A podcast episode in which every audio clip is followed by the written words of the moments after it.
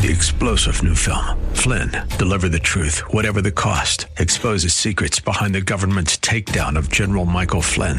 Flynn knew what the intel world had been up to. He ordered the first audit of the use of contractors. This set off alarm bells. He told the truth. He was the most dangerous person for Donald Trump to hire. They had to get rid of Flynn. Flynn, deliver the truth, whatever the cost. Available now. Watch it today. Go to salemnow.com. Salemnow.com. Did God write the Constitution? And then, why are younger pastors more likely to say they struggle with mental health issue, issues? You're listening to The Common Good. Everybody, happy Monday, and welcome to The Common Good here on AM 1160 Hope for Your Life. Alongside Aubrey Sampson, my name is Brian Fromm. Really glad to have you with us on a beautiful Monday afternoon. Aubrey, it is the Monday. It's- this isn't true for my kids, but there are a lot of high schools Yeah. in the area actually going back to school. I drove by uh, Elk Grove High School right here, right Uh-huh. very close. Yes. And there are kids everywhere. They Yes. clearly started, uh, and I saw on social media the oldest Sampson The uh, boy started. How does that feel? Samson started today. It's pretty wild because my other kids don't start, and they're very late. They're not until after Labor Day, and so I don't know. It felt weird in my house this Yeah. morning. Like one got up. He walks to school, so he just sort of like was like, "We'll see ya." And then later, his brothers got out of bed and they were like, "Where's Eli?" And I'm like, "He's at school." They're like, "What?" I'm like, "Yeah, he started school." So it felt a little anticlimactic. I did make him, you know, let me take like a the obligatory Yes. first year of school in front of the door picture, but it was a little sort of like, oh, I guess school's starting now. I don't know. It's very just strange. feels so early. Strange, It yeah. feels so early. Although, early. as you know, uh, two weeks from now we'll be, you know, we'll just be playing funeral dirges and all of this stuff because I will be taking my first daughter. I will So have, sad. I will have just taken my daughter to college, but none of my kids are done. But it's funny. She's saying goodbye to all her friends. They're going to college. She's like kind of the last one to leave. So Yeah. it's back to school time. We are at that time of year. Then it's going to be fall, and let's just keep this train moving. Glad that you're with us today. All right, Aubrey. You and I talk often on this show about uh, Christians and politics, Yes. and I think sometimes we struggle to help people understand uh, why we think it's dangerous. Where are the subtleties? Uh, God bless America, right? Like all of this stuff. Like, why is this a problem? And I, I heard something from a politician over the weekend. This is Dan Patrick, not the sportscaster Dan Patrick, but the lieutenant governor. I believe that's what he is in Texas. Okay. Uh, speaking at a rally, speaking at, uh, you know, to a group of people, and he's trying to talk about as often is the case, as you know, especially in the South, like people want to say this party loves God, this one doesn't. Yes. But I want you to hear what he said at the end of this clip. Let's take a listen. 95% of conservatives believe in God. Okay? 95%. 72% of Democrats believe in God. Only 67% of liberals believe in God. And sadly, only 60 some percent of young people believe in God. We were a nation founded upon not the words of our founders, but the words of God because He wrote the Constitution. He empowered them. We were a Christian state, and we've been blessed because of that for so many years. So oh, do what you will with the 65% Yeah, is right, this, right, 95% is this. But he said we were founded on Christian principles. We can argue that, right? We can argue Mm-hmm. Sure. with what exactly the earliest people were trying to do as they came here. Right. But talk to me about the danger of God wrote the Constitution. He kind of clarified a little bit, right? He, he softened a little bit by like he inspired them. Uh-huh, he this did. He softened it a little bit. But let's be honest, he used very Yeah. biblical authorship language, Yeah. inspiration, Yeah. uh, God's word, all of this stuff, not towards the Bible, Right. but towards the Constitution. Before you react, Bob Roberts, who is a pastor I think we both respect out of Texas, actually, he said this on Twitter. As a proud Texan with deep roots and an evangelical pastor, this isn't just wrong or bad theology, but pure and simple heresy. The Bible is what God inspired, wrote, and gave as the ultimate written authority for man, not our Constitution, as good as it may be. All right, take it. Dan Patrick Yeah, says he I'm- talks about inspiration of the Constitution. I think this is I, it, Bob Roberts Jr. gets at what I was just thinking, which is I I have such a problem when people act like the Constitution is the Bible or is um, Inspired. equal to the Bible, and I feel like that's what Texas Lieutenant Governor Dan Patrick just said that the Bible. Now I'm putting words in his mouth, but a fair assumption based on his statement is that the Bible and the Constitution are like side by side equal documents, and that is problematic because it's. I mean, I, I'm just repeating what Bob Roberts is saying here. It's not just bad theology, but it is heresy. It is mm. wrong. And I think here's where this becomes problematic ultimately is because again, what we're seeing is a idolatry of an American document, American way of life, our nation, where we're lifting it up, this piece of paper written by man. Again, a good piece of paper. We're not trying to say like down with the Constitution. We're not saying that at all. But to lift it up the same as the inspired word of God is idolatry. Period. P- period. Uh, and it's wrong. I mean, I, I feel a little bit at a loss for words because it's just so baffling to me that somebody would say this. And and here's what's bothersome about this conversation is often if you say if you disagree with a statement like that, somehow you're anti-American or you're anti-Constitution. Yeah. I think the Constitution of the United States is one of the single most important and well do- done documents that man has ever made. sure. But the key part of that of that equation is that man has ever made. Yeah. It is not Yeah. infallible. Right. It has been uh, tweaked. It has been Yeah. put up for judgment. It has been other things. Uh, like Bob Roberts said, he said, "As good as it may be," implying the Constitution good. is good. Yes. We're uh, you and I we talk about patriotism, right? Fly the flag, do all this stuff. But when God language enters into uh, the political dialogue and the dialect, as in like this is God's chosen country, or you should vote for this political party because they've kind of cornered the market on God, Right. or that God wrote the Constitution. Therefore, if you disagree with anything in the Constitution, then you're disagreeing with God. I think you can start to unroll these. This once again gets at what you and I have talked about a million times.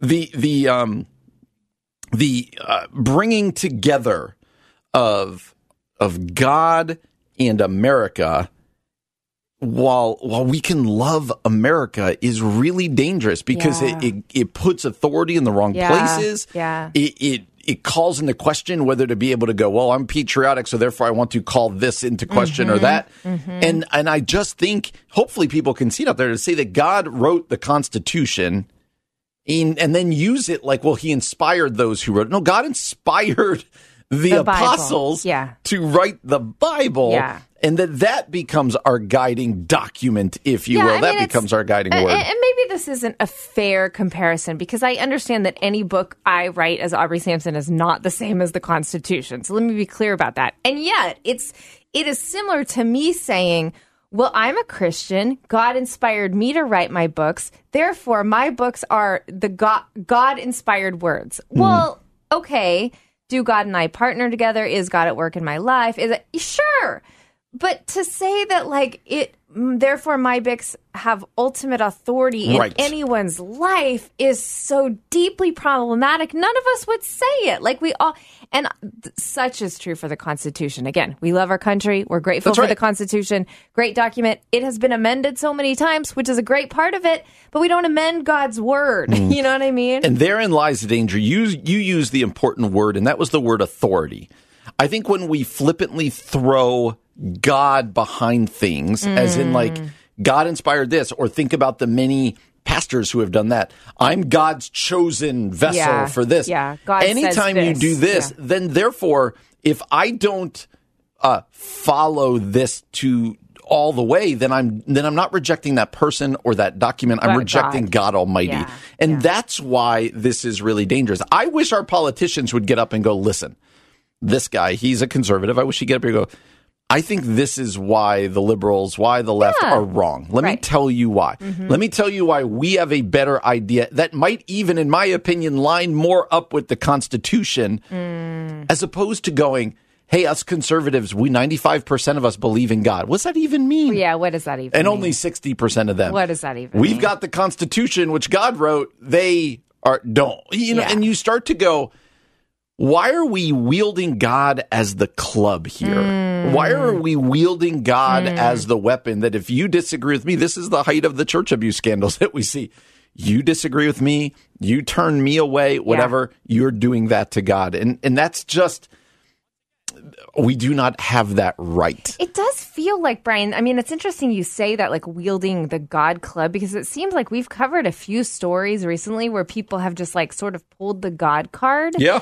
And used God to their own advantage to promote their own agenda. And most of the times we find that they're like wildly unbiblical mm-hmm. agendas. But even if they're not, I think to do that is really to lose, I think, the fear of God. And then ultimately for the Christian, coming back to this comment about the Constitution, it's ultimately to forget, again, whose kingdom we belong to the mm-hmm. kingdom of Jesus, his word, his authority, his way, his salvation as what we worship, not the Constitution of the United That's States right. of America. That's right. And so you might think some people out there that we overblow this. These are the reasons. Like we've got to be careful about where we invoke God's authority Yeah. and, and how we do that. Yeah. We must do that carefully. We're off and running today here on a Monday afternoon. Coming up next, an interesting article out of Christianity Today that says this younger pastors out there are more likely to admit to and say publicly that they struggle with mental illness. Hmm. Why is that? And do we think that's a good thing? We're going to talk about that next year on The Common Good. AM 1160, Hope for Your Life. You are listening to The Common Good on AM 1160. Hope for your life.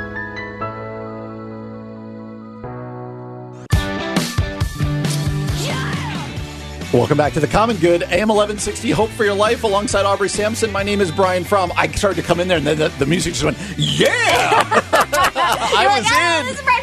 I'm like kicking my foot. I'm dancing. This is a good time. It's a beautiful Monday afternoon here in the Chicagoland area. We're glad that you're with us today. Hope you're having a great day. If you've missed any of our show today or you missed last week, you want to catch up, go get the podcast wherever it is you get your podcast. Just subscribe, rate, review. I like how you said that. You just went, go Go- podcast. why- like, why- just why like a nice do it? suggestion. Yeah. It, it feels like a, a lot less intimidating when you go higher octave. I- I agree, Just, I agree. Just go get the podcast. uh, so All of a sudden, you're like a New York, I you're like a New York gangster's friend who's helping out. Just go get the podcast. Subscribe, rate, review. You could also find us online at 1160hope.com, Facebook, Twitter, Instagram, soon to be TikTok. Maybe we'll get on the YouTube. Um, Be real, the Be new one. Real, that I was just kid- asking the you about. Kids these days are on. Can't Yep. keep up with them, but you go go follow us wherever it is uh, you do. All right. Speaking of social media, Aubrey, let me here. You got to work with me here. Okay, okay. Here we There's. go. uh, I was going to not give the guy's name, but I might as well. He wrote it. A guy named Kyle Howard, Mm-hmm. uh, very active on Twitter Yep. And deals a lot with spiritual trauma. In fact, if you look at his Twitter bio, he says this historical theologian, preacher, and trauma informed soul care provider. Current work emphasizes racial and spiritual trauma for kids and married. Uh, and you and I have commented that, that Kyle Howard, we don't know him at all, but um, when he tweets, it's usually lately, especially, uh, has an edge to it towards the church, towards specific pastors, whatever else it might Yeah. be. Is that fair? I would say that's fair. Interestingly, I feel like I need to throw this out here. Not knowing you and I have been having this conversation specifically about uh, Kyle Howard. My husband the other day was like, I love the things he's saying on Twitter. And I was like, really? Brian and I are kind of questioning a few things. So it's interesting. I think he's Yeah. meeting some people, isn't meeting other people. He is doing important work. I just don't like the routes he goes sometimes. Yeah, and yeah. what he wrote yesterday just bothered me. And tell me if this should have bothered me, okay? Okay, And I'll okay. tell you why it bothered me. Okay. Let me read it. He also writes really long threads, but uh, let, let me read. He's three tweets in a row. So stay with me. He goes, Today is Sunday, the day you used to look forward to going to church. Now it is really hard for you to get out of bed or even to look at a Bible. The place you thought was the safest turned out to be the most unsafe. Dear person, God is not disappointed in you right now. God knows your body, He knows your soul and your mind better than you ever could. He understands, with an exhaustive knowledge, the trauma and pain that makes today uniquely hard for you. He mourns with you. His love isn't contingent upon you making it to a building this morning. If all you can do this morning or today is lay under your covers, God will lay with you, hold you, and will anoint your bed his temple. Spiritual abuse brings so much pain and loss, but it will never cost you God. The Lord will never leave you. You are his beloved church. All right, there is some good things in Yeah, there. yeah. Right? Like I want to acknowledge that people have are wounded. People have been wounded. Absolutely. And he is speaking to those people. Yeah. With that said, Yeah.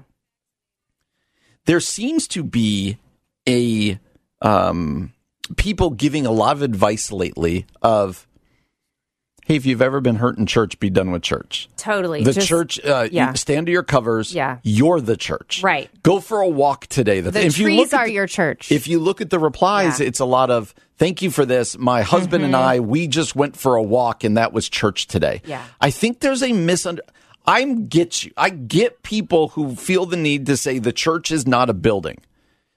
But the church also isn't whatever you want it to be. Yeah, I, I think that's ultimately the key because I actually really was like, oh, this is so powerful. He's really ministering to people. And all of a sudden, when he said, um, I mean, um, I'm reading through the tweet, you are his beloved church. I, I think this is sort of the problem of individualism, right? Is the church is not you lying in bed, the church is not nature outside. Now, is God with you lying in your bed? Yes. Is God in the nature he created? Yes. Can you connect with God in those places? Absolutely. Mm-hmm. Is the church in a building? No. But at the end of the day, the church is a body of believers, a people that God has chosen for himself. And so I think, and actually, like, I wish he would have just said, yes, all these same things. And also, I hope one day you can find a healthy Christian community to be a part of Yes. I- that just just go a little bit further instead of just giving people permission like never to explore church again Yes, yes. This felt like, hey, you don't need the church. The church has been bad. There's a lot of bad churches out there that have done a lot of bad things. Yeah. It's it's still God's vehicle today to further his kingdom. Like the church is not an optional thing. So I if he had said, listen, take the day, stay in bed, but hey, my, god my still prayer- loves you god is with you all those things but my prayer for you is that is that in your longing for a new church, in your long that you will find a healthy community. I guess sometimes I just feel like we are. Uh, we often use the phrase "swing the pendulum too far," so uh, forgive me for overusing it, but I'm going to use it again. That the pendulum has been swung to, and don't worry about church. yeah It's kind of optional. Don't Yeah. worry about it. Yeah. And I want to be like, listen, like there are so many good churches out there and so many pastors who are really trying for the right reasons. Like, go invest in one of those. Mm-hmm. Totally. And not everything needs to be a rejection of the church. I don't think rejecting the church ever ends up in a good spot. Rejecting an individual church could put you in a really healthy spot. Mm-hmm. But the go- the answer to that then is not, and therefore I'm done with the church for good. Yeah i feel like eh, eh, I, I i'm seeing this so often and I, I started to see it a few years ago in some like Christian literature that was coming out where it was just like, okay, the church has been bad, or the church, not even the church has been toxic and abusive, but the church isn't what you want it to be. Therefore, just give up on the church. And at the end of the day, I, I feel like it is missing out on the fact that the church is God's dream. Like this, the church is not this like man made thing that somebody came up with. Now, maybe the forms, the models can be debated, but at the end of the day, like God has always been building for himself a people, and those people are meant to encourage each other and worship Jesus together and be transformed and transform the world around them together. And we need one another so deeply. And so I, I, I just I don't want to hear a message again and again and again that's just like give up on the church altogether. The That's church right. has failed, blah, blah, blah.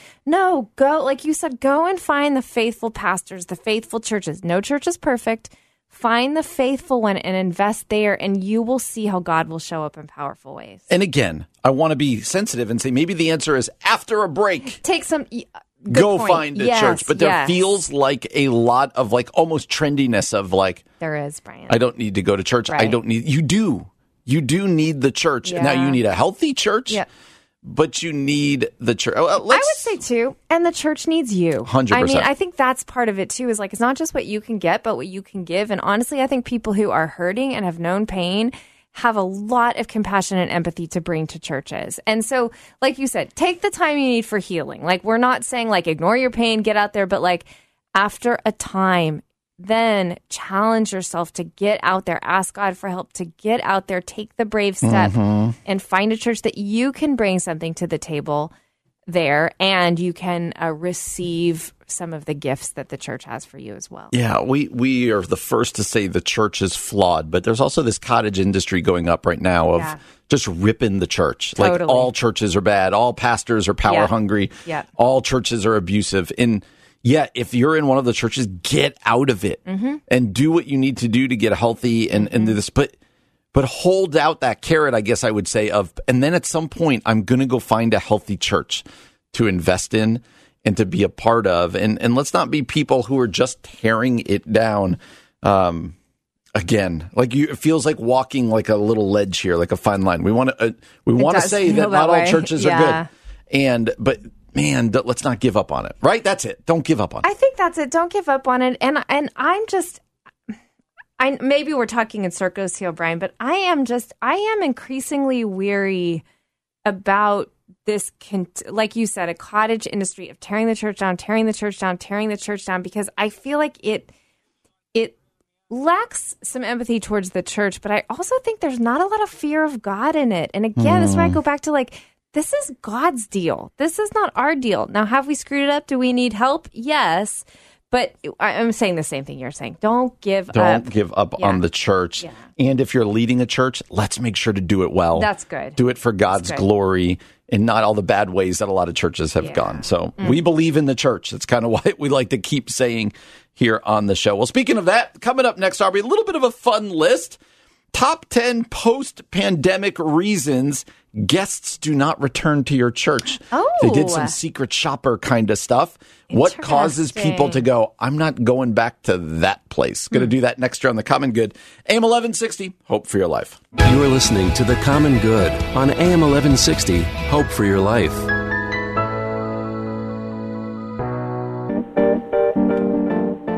Hey, friends, welcome back to The Common Good, AM 1160, Hope for Your Life, alongside Aubrey Sampson. My name is Brian Fromm. Glad to have you with us on a Monday afternoon. I forgot to mention, Aubrey, you were just out of town. I was just out of town. Nashville? I was in Nashville, Tennessee, visiting some family and uh, had a great time until I had to drive back yesterday and hit that traffic in Indianapolis and wanted to die.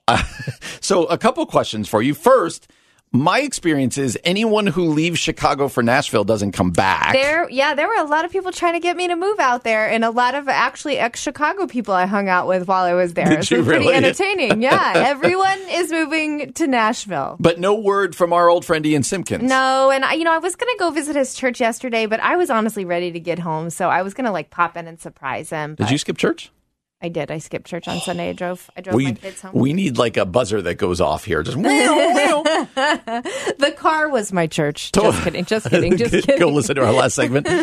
Uh, do you, Kevin, normally go to church on uh, on vacation? No judgment here, because I, I I guess I will tell you I do not. Yeah, it's, it kind of depends on the city we're in. Like sometimes if we're in a city where there's a church we've wanted to visit or we have a friend who's a pastor, we go. But if we're if not, we don't. Like we don't go searching out just some I random. always do find to- it kind of impressive the people who are like, my family goes to church. We just open up the Yeah, no, we don't Google do and we go. I'm always like, I need a week off. Like it is something I'm different. sleeping in. That is No. funny.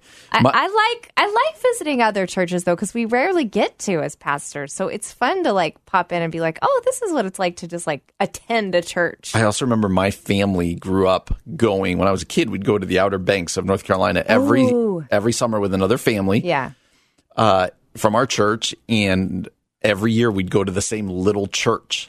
really. and like you, it was weird because you end up being like getting to know the pastor. So Yeah. uh, it, it is interesting. Well, that brings up visitors to the church. You and I are both pastors, and we always think to ourselves, You know, I love seeing first time guests. This is another pastor in this article by Thom Rainer was quoted as saying, We love seeing first time guests, but we really love seeing second time guests. Right. We know those folks are serious about connecting with our church.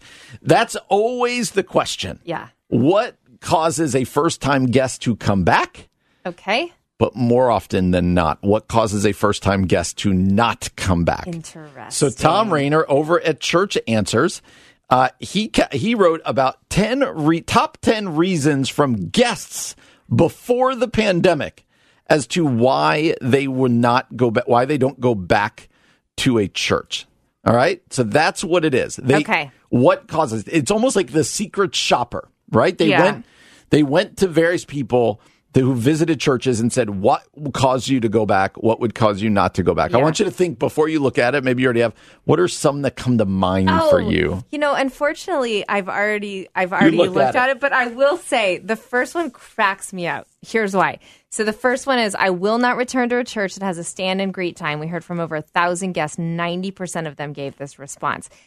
So my husband loves this time, Can and I you always something? like, babe, I don't know if you should do it, like for post COVID and for the it. extroverts. So so does Kevin. I love it, and I, I, but I also, I also know this data. Yeah, yeah. But yesterday at church, I was like, "Hey, before you sit down, why don't you go, Go turn and and say hi to the person around you?" Totally. Like I'm like, "That's the best." Yeah. Okay, so so that one is That funny that one. that's on here, but we do this at Renewal Church. I'm about to send this article to our staff and be like, uh, y'all, Look I think we number better one. we need to think some things. Number two is important, but a little more generic. The people are unfriendly. Most church members think their church is friendly because the members are friendly to each other. Many guests felt like they were treated like unwanted outsiders. Okay, How yeah. do you break that away? How don't you, uh, that's Yeah. I get that, but I also don't know what to do there. Yeah, I actually think there has to be this is this is like a kind of a sticking point for me. There has to be some intentionality, and I would say your church needs to have a team of people that's the quote host team, Yeah. newcomer team, welcoming team, whatever language you want to give it. And that that team of people is intentional about looking for new people, greeting new people, having conversations with new people, and they don't care about their friends, their best friends. Like they just Yeah. ignore the their best friends and make sure they're welcoming new people. Part of that they need to get there early because new people get, Get to church early. early, and uh, nobody else does, and so you need to have like That's always a little someone in your home, quote Yeah. unquote, to welcome them and host them. But I think unless you're intentional, people don't go looking for outsiders. That's right. That's right. Number three, I could not leave my child in the children's area. It was filthy and hmm. unsafe. This concern has grown since the pandemic. Yeah. I think children's ministry, obviously, this goes without saying, for people with children, number one thing, whether they're going to, they could think that was Yep. the greatest sermon, the greatest music, Yep. the people were so kind. Yep. If their kids do not enjoy it, or more than that, they don't feel like their kids are safe, never coming back. Yep, a hundred percent. You hear people say that all the time. Yep. You can have the worst church service ever, but if your kids' ministry, your your kids want to go, done and done. Done. Number four, I could not find any information on the church.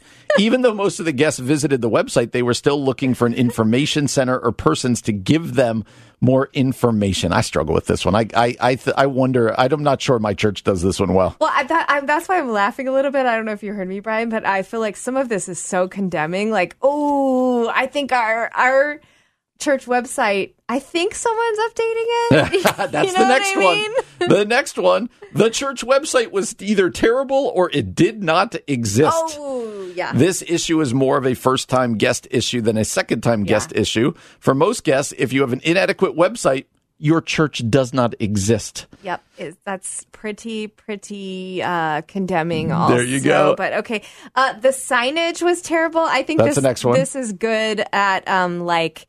Especially thinking of us at church plants where we don't have our own building, inadequate parking signage, directions to the entry of the church. You have to like make things very obvious for people. We've been accused of being um, high context.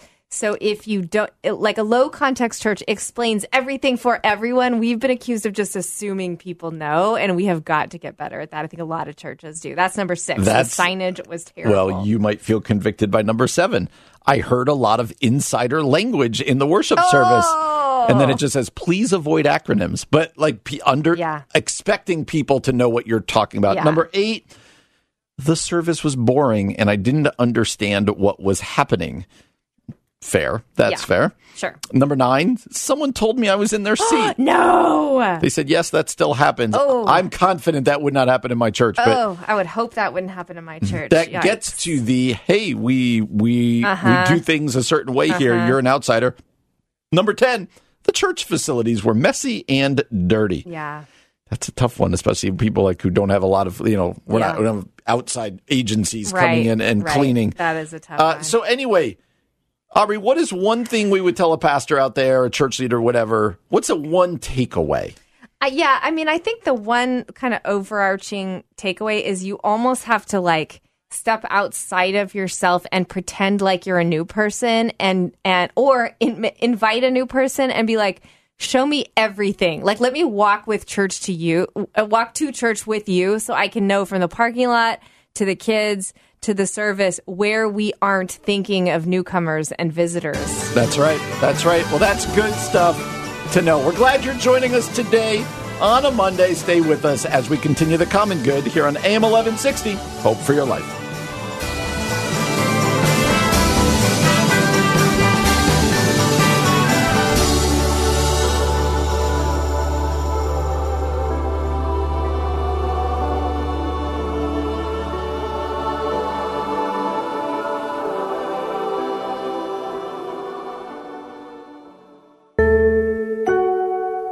The U.S. evacuation from Afghanistan one year later. And then, what makes a church culture healthy? You're listening to The Common Good. Hey, everybody, welcome back to The Common Good on this Monday evening. My name is Aubrey Sampson alongside my co host Brian Fromm, who is just, I just have to tell the people, he is like nonstop noshing on candy throughout the entire Wait, show. we he have a just snack ate cart here. Starburst. He's now eating Heath. He had milk duds a few minutes ago. What's happening, Brian? I, I don't know. It's a sweet tooth today. Uh, and uh, Debbie, who has the snack card here at the studio, I mean, it's as if she took an uh, like my order for, as for some of my favorite candies. So then you just can't turn them away, right? Like it would be almost, it would be too much I to be like, I'm I, done. I feel like I should take a picture of Brian's side of the studio and post it on our social media. Because you just see the candy wrappers, and uh, you look it's like a, bit kid on much today, Halloween. but It's- I'm it's- enjoying my Monday, and I'm going to talk really fast and really energetic. Your energy is going to be really up That's until right. you fall asleep here in just a few minutes. Um, okay, Brian, let's move on from candy to talk about something serious. I could not believe it when I was scrolling through the news this morning. Do you know that it has been one year since the U.S. left Afghanistan? I would never have known that except I saw that on the Today Show today, and that's crazy. Think about this. You and I were doing a show back then, and yeah. uh, just think about the stuff we were talking about back Mm-hmm. then. Uh, it's it's wild to think that in some ways it feels like a long time ago, like I've forgotten about it, and in Mm-hmm. Yep. other ways, then you start hearing stories about what's going on still over there, and it really does hurt your heart, right? It really does bother you. Yeah, I feel like that's been, you know, the biggest critique of the at least the news stories that I've been following is how heartbreaking things still are over there. Mm-hmm. And a year ago, the Taliban captured Kabul as soon as uh, Kabul as soon as we left. And basically, things have not gotten better. And uh, lots of people are talking about, especially for women, like the women of Afghanistan continue to be the most subjugated people on earth. And other people are saying, and the most courageous people on earth because of that. Um, and there's, you know, lots of military officials, lots of government leaders lamenting over what went wrong, Yeah. what could have been done better. And you and I are not experts at all when it comes to this. It'd be nice to hear from a guy like Matt Soerens. In fact, if you're listening for more information, we really appreciate Matt Soerens at um, World Relief because he tends to have a very sort of level headed perspective about this. But, Brian, I, I guess the question I'm wondering is here we are a year later. I would say many Americans and indeed Christians have moved on. Yes. Uh, unfortunately. Yes. Like the story happened. We were very concerned. We were praying for Afghanistan. We were posting about Afghanistan. And then just other crises happened in the world. And again, here a year later, I'm going, whoa, has it been a year already? And that was a little bit of a shock to my own system. Like, right. oh, I have not been faithful in praying for the Christians there. I have not been faithful in considering this nation. Uh, and what did you think when you realized it had been a year later? How quickly we move on to th- from Yeah, things, yeah. right? I feel the same way about the war in the Ukraine. Like I Yes. don't w- think about when the war in the Ukraine began, and it was like we've got to get on our knees and pray. Uh, we've got to, you know, it was all of this Mm-hmm. stuff, and naturally, uh, things move on. You just kind of uh, move on, Yeah. and and that's sad, but it's just true. Yeah. Um, and so uh, when it comes to Afghanistan, you know, it it is just a reminder. Anytime there's an anniversary, it's a reminder of going. Man, there's still a church over there that Right. that's up against Right. it. There's still the women there are are just terribly treated and Yeah. terribly subjugated. Uh, we need to be praying and we need to be supporting people who are doing work over there. I think it's a great reminder because we do. We become a forgetful people, and that's. I don't think we need to feel feel, feel guilty about being forgetful. It's Mm, natural Yeah. right things that don't don't intimately touch your your own life experience you do forget and you Yeah. do move on because there's a lot to, to go in your own life and so i think it's just a reminder of going okay we need to we need to pray. We need to get get involved again. We need to talk you know hear people like matt soerens and others and what can we do? The afghanistan like what's going on with the refugee crisis? All of these things. Yeah. i think it brings them back to top of mind. Yeah, I I was reading over at the New York Times as well an opinion piece um, saying that initially the Taliban assured Afghans, going back to the conversation about girls and women, um, that girls of all ages would attend public schools when they reopened last summer, but they have since gone back on that promise, talking about how there's no steady economy, that it's impossible to know what the future will look like, but that Afghans themselves need to be empowered to write it. And right now, that's not happening. Yeah. And thinking about all that and going back to what you're saying, Brian, just about how we move on, I think you're right. Like we can't we can't feel guilty about the fact that we move on. In in some senses, that's a defense mechanism we Mm-hmm. have. But I do think anniversaries like this give us an opportunity to remember yeah and then to stop and to pray, especially if we've sort of forgotten to do that. It's an opportunity for us to go, oh, yeah, this horrific thing is happening across the world. There are brothers and sisters in Jesus there. We need to get back on our knees and pray. I was over at um, Open Doors, which is an incredible organization, uh, writes a lot about the persecuted church, um, does a lot to bring stories about the persecuted church to the forefront. And this was their prayer list for Afghanistan a year ago. I think it's just as powerful today. Here's what they say. With the collapse of the government, the expansion of extremism, food shortages, and the raging pandemic, Afghanistan needs urgent prayer from the global church right now more than ever. The first thing they urge us to pray for is please, please pray for the small group of believers in the country. They are walking on eggshells and uncertain who to trust. Pray that they find strength, wisdom, and supernatural peace in God's promise. Hmm. The next thing they encourage us to pray for is the displaced. A new wave of refugees, and we've seen this, is expected to come from Afghanistan to many parts of the Middle East and the rest of the world. Pray for God's protection and provision over them in their journeys. They say to pray for the women. Many f- women fear that Taliban rule means they will be stripped of opportunities for education. We're seeing that happening. Women involved in education during the past years could also be at risk. Pray for their protection.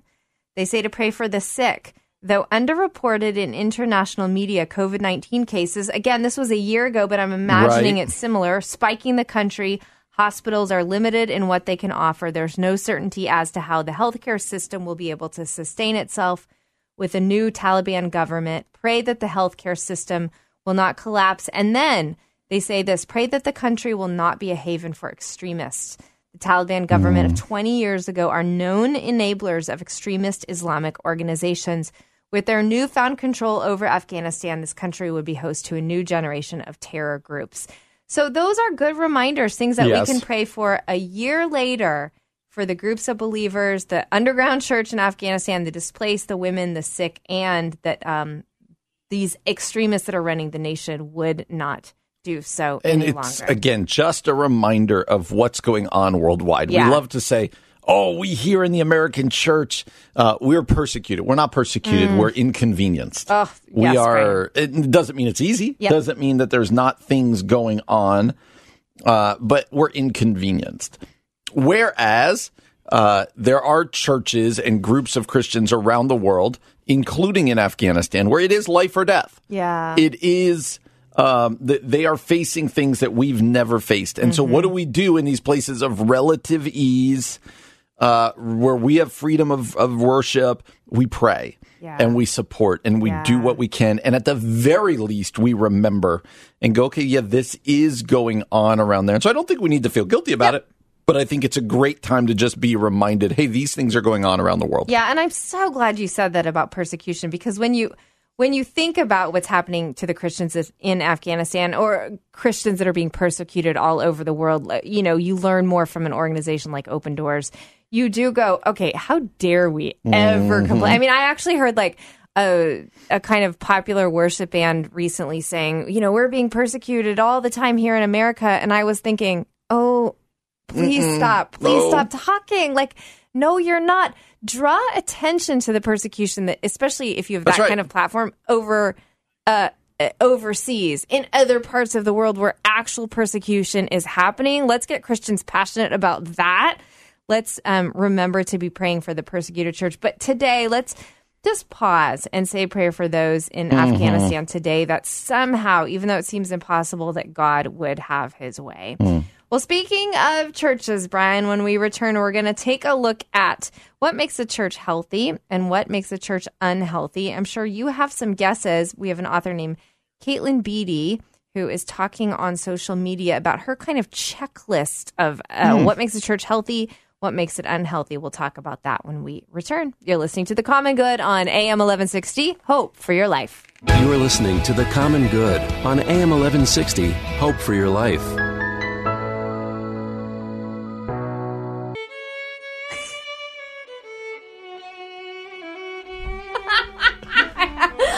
Don't even know what to say. Hey, Welcome everybody. back. Welcome back to the Common Good. My name is Aubrey Sampson alongside my co host Brian Fromm. No, hey, everybody. Welcome back to the Common Good. If you missed it, we were uh, joking around with our producer about how I tried to match the bumper music that brings us into the show, and he thought he'd play a little trick on us. And I think that was an Irish ditty or Uh, it- something, like a little Like P. Diddy. A little violin, a little violin music for a leprechaun. Uh, anyway, welcome back to the Common Good. My name is Aubrey Sampson, alongside my co-host Brian Fine. We're so glad that you're with us, even if you're just going to laugh at us for uh, the ways that we entertain ourselves Yes. here on the Common Good. All right, Brian, I asked you a question before we went to break. What's a parent parenting thing you said you'd never do, and then you had kids? You know, I never thought that in their teenage years I'd let my kids smoke so early. I'm just kidding. so I think for me, this one I, I'm going to go a little bit off of of what you said. Okay. I think if uh, if I were having kids now, I would be one of these guys. Like my kids will never have a phone when they're young. They'll never be on social Yeah, media. We're gonna, and then you parent and you're like, nope, I think they could use a phone right now. Or, eh, you know, let's just watch them on Instagram or all of these things. I, I think that I probably had many more idealistic things. Uh, so that's one. Um, I would say a second one uh, would probably be something like, uh, you know, I, I think I probably had views back in the day of like, I'm going to be really strict with what they Yeah, watch, yeah. with what they do. And you realize as they become teenagers, you got to quickly give them some space. Isn't that true? But I never thought, if you had asked me when my kids were two, three, four years old, will I be giving them kind of space and rope? I'd be like, no way. I'm to, you know, I'm to be kind of in their life with everything. And you just kind of, of be a little more chill. How about you? I, I was to say the exact same thing. I, and in fact, you know, you see this happening from like firstborn to secondborn to thirdborn. Like we just got way more lax about the things that they were watching. Like, for instance, this is kind of a funny example, but we were like very particular about when our oldest, who's now 16, could first watch Star Wars movies. okay. And then once we had two other kids, we were just like, yeah, we're just going to watch all the Star Wars movies. Same with Harry Potter. Like there were just a few of those that we were just like, whatever, it's fine. We're just all going to watch them as a family. And I, it is funny how you sort of like, I also thought we would be very strict about certain things, and we're like, we you give them space, you give them space. Okay, so here's why I asked this question because Courtney Ellis was on Twitter asking it, and I thought it was so funny. And here's some of the things that people said. This is how they responded. Um, one, and I feel this way too. Uh, this person said they thought they would never offer my kid a different meal than we're having for supper. But now, Easy Mac plus microwavable chicken is life. That is so true. There's there's great truth to that because yeah, people kind of uh, judge those parents when they don't know what when they Uh-huh. haven't had themselves like you know what? If we have salmon and we have asparagus, Our then little kids are gonna Johnny's going to have that too. And by like the second week, you're like, "Hey, I will quickly make you Kraft mac and cheese. Will you eat that?" Yeah. And then and then every adult's going, "I'd kind of rather have the Kraft mac and cheese over there," and you get the, the, the chicken nugget mac and cheese right, debate. right. Oh, that is totally one. I'll one. never forget there was it was before we had kids and there was this couple that had invited I think a group of us over for dinner and they got all this steak for the adults and they served the kids, you know, the mac and cheese chicken nugget dinner. And I can kind of remember being a little judgy like I can't believe they wouldn't allow their children. Like I saw it as they were like holding back from their kids this like gift of steak and how dare they make their kids and i'm like one now that i have kids i'm like no Nope. one they weren't wasting the steak on their kids they That's wouldn't right. appreciate it or the money that's a funny one somebody said microwave nachos uh, another said video games and here was her quote now take the switch and let mommy take a nap it's so true. Okay, this one's a little controversial, but they say use a toddler leash. I had to take a two year old through LAX without a stroller, and yep, I had a leash on him. Nope. Then later, my younger I son walked away from a zoo. Uh, they said, leash him up. I'd rather be judged than experience I'm that judging fear the- again. I'm judging the toddler leash. I think that comes back to um, that is going to come back and haunt them at some Yeah, point. Yeah, I don't like a toddler leash either because I don't like. They're not animals. and people who might be like, "What is a toddler leash?" It's a leash attached to your toddler. It's a dog leash that you attach to your it is kid. essentially it. So Right. yes, Uh, okay, this one says I was a pre I was a pre K teacher before I had kids and was super judgy. I would say I'll never carry my four year old down the hall. They can walk on their own. I said. Then she said, I carry my babies as long as I can. that was kind of a sentimental one. Okay, um, here's over at mommynearest.com. They have 21 things that we foolishly said we'd never do as parents. One by prepackaged baby food. I do remember a time, I don't know if this was true for like the moms. You'll have to tell me, Brian, or the dads, but there was a whole thing about how moms were like, we were only supposed to like make our own baby food. And I never, I was like, I'm never making my own baby food. I, don't will remember always making choose baby food. convenience. Yeah, Yeah. there was a whole thing about it. You kind of had some mom guilt if you didn't. So that brings up a different thing. Sorry to take us on a tangent. I don't understand you moms and the uh, who have like little two year old say or baby Mm-hmm. who lecture other moms on how they should mom. Yeah, it's very annoying. I want to be like, I have one job as a parent. Mm-hmm. It's to make sure that one makes it to tomorrow. right, And and that's hard. if that means they sleep in the bed with me, okay. Right. Then you go let them cry it out. I'm, I'm not going to judge you. That's okay. If you want to wear cloth diapers and make baby food, go, get, get your. Amish self on. That's great. Go for it. Let me buy my ones that are going to end up in a landfill and get a Gerber. Mm-hmm. Right. Uh, it's like mom, dads never do this. no, but moms do, and you're No, right. they write books and It's blogs, wild. and it's like this mom guilt. And you're like, dads It never, is. ever, ever do that. You're They just like, don't good ever luck, do man. that. No, Yeah, it's you moms got to calm down no, no, with no. that. Even the way, even the way we gave birth was like Yes. subject for judgment. Like if you're not doing an all natural birth at home, blah blah blah, blah, you're not. I mean, it's crazy the things that women do to one another. And I mean, I had a fallout with some friends from college because they i'm like you choose what you want to choose but once you start making me feel guilty Yes. for my choices like i look being a new mom is hard enough i don't need this on me so I just you're right brian I just don't understand that about moms. It's a really a mom thing. It is a mom And then, all right, this is grinds my gears. Is what this is turning into because then you get the mom who has their first child. And they start writing Facebook and blog posts when their kid is like six months old, lecturing other people about how the right way to parent is. You're like, you just don't know. Just slow wait. down. just wait. You don't slow know Yeah, down. that's true. Okay here's some other things that parents said that they would never do. Uh, lose their temper. Join the pta Okay. Switch on kids' TV. I would say that's the same thing as like, uh, you know, turning on, Yep. handing them a device or whatever.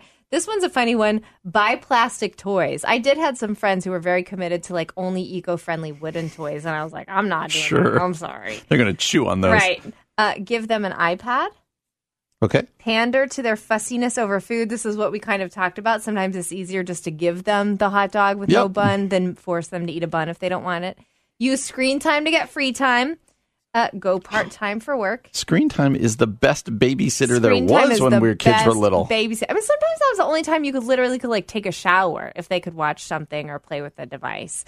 Uh, some people from the city said they'd never move to the suburbs. oh, they everyone kids- with kids moves to the suburbs. Yep, it's so true. Uh, mom boast on social media. Get a minivan. I was actually with a friend over the weekend who had a minivan, and she was one of those who said she would never get one. Take them on airplanes. Um, d- weren't you like? I feel like I was very judgy of whiny kids on airplanes until I had my own kids. That is true. I, I do have more um, compassion now for the whiny kid. I still sometimes want to be like when you don't see them actually trying to deal with it. Yeah. I want to be like, hey, come on, come on. We're all we're all going to be there Yeah, for you, just- but can you at least you deal at least with gotta it? try Yeah. like a little bit. Yeah, that's true. Um, uh, uh, another another thing that parents said they would never do: use anything to clean their faces, like use your spit or whatever. that's so true. Uh, some people said they swore they would never bring their kids into bed with them because you know co-sleeping is a bad parenting no-no. we co-slept with all slept with all of our kids. Well, and what my sister has a baby, and some people are getting onto her about co-sleeping, and I'm like, girl, if your baby sleeps and you're sleeping, just do it. That's Like, you right. just People like, to aren't you afraid you're going to roll on your kid? Like, no. That's not a thing. You're not. my My dog roll. sleeps in our bed. I don't Right. roll on my dog. I'm not gonna roll over your kid. Here's one, Brian. Do you say because I said so? yeah. Yeah, that's one that Yeah. parents said they never would say. I never said I would kids. never say that because like that is a right of parenting. It's a right of parenting. I am your it? parent. I'm telling you what to do. You do it. So that's what. So I always got mad at my parents for saying because I said so because I felt like it wasn't a reason. And so I would always say, I will never say that to my kids. But what I realized when I became the parent, it it the point is it's because I the adult said it. I'm your parent, therefore you should do what I say. So the reason is because you obey the authority in your house. So I say because I said so. I just because too. I said so. Yep. Yes. Um, here's a funny one. Not caring if I'm out of shape and my breath smells and my legs are hairy. Yeah. I, I don't care about any of those on me, especially the hairy legs. But the uh, the old dad bod is a wonderful thing. Okay, the last one I said I would never let them eat in my car. Do you let your kids eat in your car? Do you and Carrie do that when they were little anyway? Aubrey, we once removed one of our um, car seats from our van. Yeah. and found an entire McDonald's burger under the car seat. So yes, we let our kids eat in their car seats all the time. yes. so, there was like an entire like one uh, Carrie was like there is a McDonald's cheeseburger under the car seat right now. Oh man, Yes. so good. Yes. you let them do it. Okay, so Brian, you don't know this, but I put this as our social media water cooler question. Oh, let's hear for from everybody. because I want to hear from you, listeners. What's a parenting thing you said you'd never do, and then you had kids? Let us know. We are at Common Good Talk on Instagram, Twitter, and Facebook, and we'll talk about your answers later on this week. All right, coming up next. How do you overcome fear of what other people think? You're listening to The Common Good on AM 1160. Hope for your life. You are listening to The Common Good on AM 1160. Hope for your life.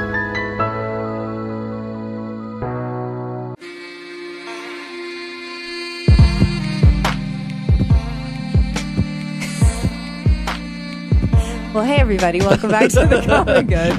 Keith My is playing name the is game well Aubrey. I mean, our our executive producer Keith Conrad is killing me today with this intro music. My name is Aubrey Sampson with my co-host Brian Fromm. How was that? Was Not that good. okay? No, you were not on beat. Nothing. Because Aubrey, if you missed it before, Aubrey said whatever the music is, that's kind of her vibe, and so Keith has been testing He's that been on you. it. It's very entertaining, Yes. actually. But that I just start bursting into laughter when we start the show. That's not very professional. Mm. Nope. I'm going to try my cool radio voice again and see if it's better. Nope. Don't- Hey wouldn't everybody. Hey everybody. you try. You try cool radio voice, Brian. Hey, everybody. Uh, oh, yours Welcome was- back to the Common Good. Yours was actually pretty good. AM 1160. Man. Hope for your life. All right, I'm a little bit jealous. All right, well, if you're totally confused, my name is Aubrey Sampson. I'm alongside my co host, Brian Fromm. We are having fun today. Look, it is the end of the show. And at the end of every show, we like to bring you something that is encouraging or inspiring. And uh, it's also Monday, so we need to put a smile on your face because it's a little bit, we're looking outside right now. It's a little bit of an overcast Monday. You need something enjoyable to think about as you're driving home or making dinner or running your errands or catching up on the podcast. So I'm going to read something about overcoming the fear of what other people think. Okay. By our friend Nona Jones, not to be confused with the singer Norah Jones. Correct. Nona Jones. Uh, she's in charge of all things faith at what used to be Facebook, is now Meta. Um, and I, do, I want to share some of it with you and then let you respond, Brian. But here's what she says Fear of other people. If we're honest, fear of what other people think constantly keeps us from living life to the fullest. Maybe you love dancing, but you stand on the perimeter of a dance floor and watch others have fun because you have been told you don't have rhythm. Maybe you have a business idea, but you've never acted on it because you tried launching a business before and it failed. The idea of having people question your decision making paralyzes you. Or maybe you feel like God has called you to preach, but your speech impediment makes you afraid to speak in front of people out of fear of being judged. So much of what we don't do can be traced back to a desire for approval by other people. Let's start right there for just a minute. Mm-hmm. What do you think about that? And would you say that's something you wrestle with? It's- fear of what other people yeah, think? Yeah, it's certainly a struggle. I think, first of all, it was described very well there. Like, Yeah. uh, what is it that brings about the the fear uh, of, of of what other people think? Right? You're sitting there, and you asked who I struggle with this. I struggle with this much more with things that I care about. Interesting. So it's not like the am I standing on the on the I don't get embarrassed easy like oh if I'm dancing people are going to make fun Yeah. of me or uh, I don't get nervous like when I go up to speak or whatever else it might be. But what it does, what it is, is uh, things that I care about. Like I want people at my church to like me or to think well of me. I want my family, like all these types of things, and those aren't bad things. Yeah. Um, but they they are uh, they can become paralyzing at certain times for sure. She also says that um, she would venture to say, this is again Nona Jones talking about the fear of other people, what they think. She says, she, I would venture to say that the cemetery is the wealthiest place on earth. So many people have died with unrealized potential, hopes, and dreams still trapped on the inside of them out of fear of what people would say if they acted on them. And this fear can be directly traced back to toxic comparison. Mm. She says we fear people's opinions because when we look around us, we see examples of other people excelling at the things we desire to do. Mm-hmm. We disqualify ourselves before even trying because we believe people will wonder what we're trying to do, something that someone else is better at. Yeah. But this is a lie of toxic comparison, and it's a lie that robs us of purpose every single day. I, I really appreciated that she pointed that out because I do think that there are times when so many of us, oh, I don't need to, I, I don't know, whatever it is that God has put on your heart. I, I don't need to start that not for profit, or I don't need to start mentoring that person, or I don't need to write that book, or I don't need to lead that thing, or I don't need to, I, whatever it is. I mean, there's so many categories of this because so and so has already done it. I feel like I hear that a lot, um, especially for people who come to me and they want writing advice. Well, I shouldn't write that because so and so has already written it and they've already sold this many copies of it. Hmm. And I, yeah, sure, that person may be already doing it, but they're not doing it in your voice and they're not doing it with your story and they're not doing it in the u- unique way that God has equipped you to do it in your specific community and context. And so I do think it's interesting that this lie of toxic comparison doesn't just make us feel bad about ourselves when we compare ourselves to other people, but it robs us of our purpose. Yeah, yeah.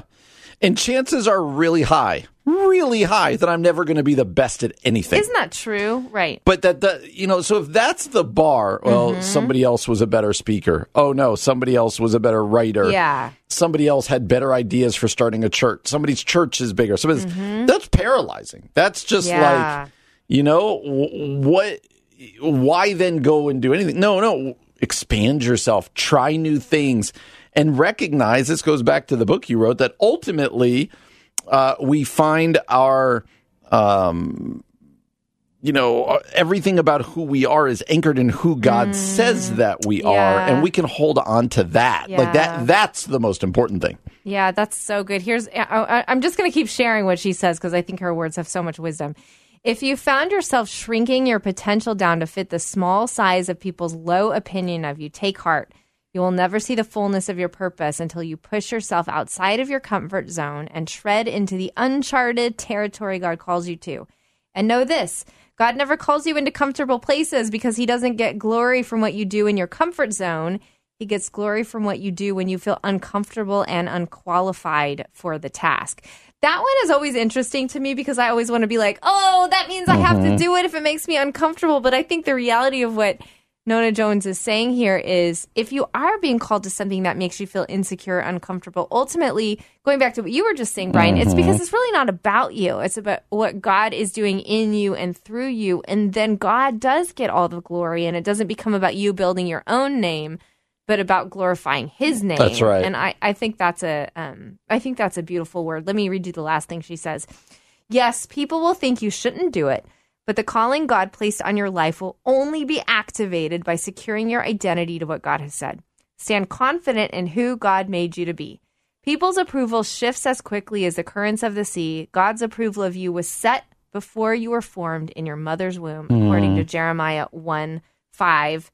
I feel like that's so encouraging. So, Brian, for the listener out there who is feeling like, man, their security is not in who God has said they are, but in the currents of the sea of other people's Yeah. approval, what what's something you would say to them? Know who you are in Christ. Yeah.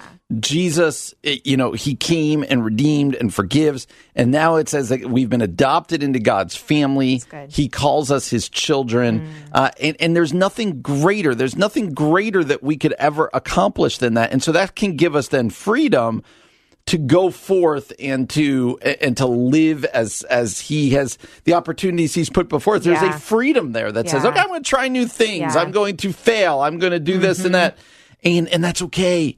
That's okay. Like we're not trying to prove ourselves uh, in order that God that God will uh, accept us. We've Oh, been accepted so in. Christ. Yeah, and I, I think the other word is this doesn't have to be a big thing. Like Brian and I talk Yeah. about this a lot in the Common Good. A small, faithful life lived for God, loving your family, loving your neighbor. Man, doing that for God's glory, you'll see some powerful things. That's right. happen. All right. Well, if you struggle with fear of other people, just know that God loves you. We'll be back again tomorrow from 4 to 6 p.m. For Brian Fromm, I'm Aubrey Sampson. You've been listening to The Common Good.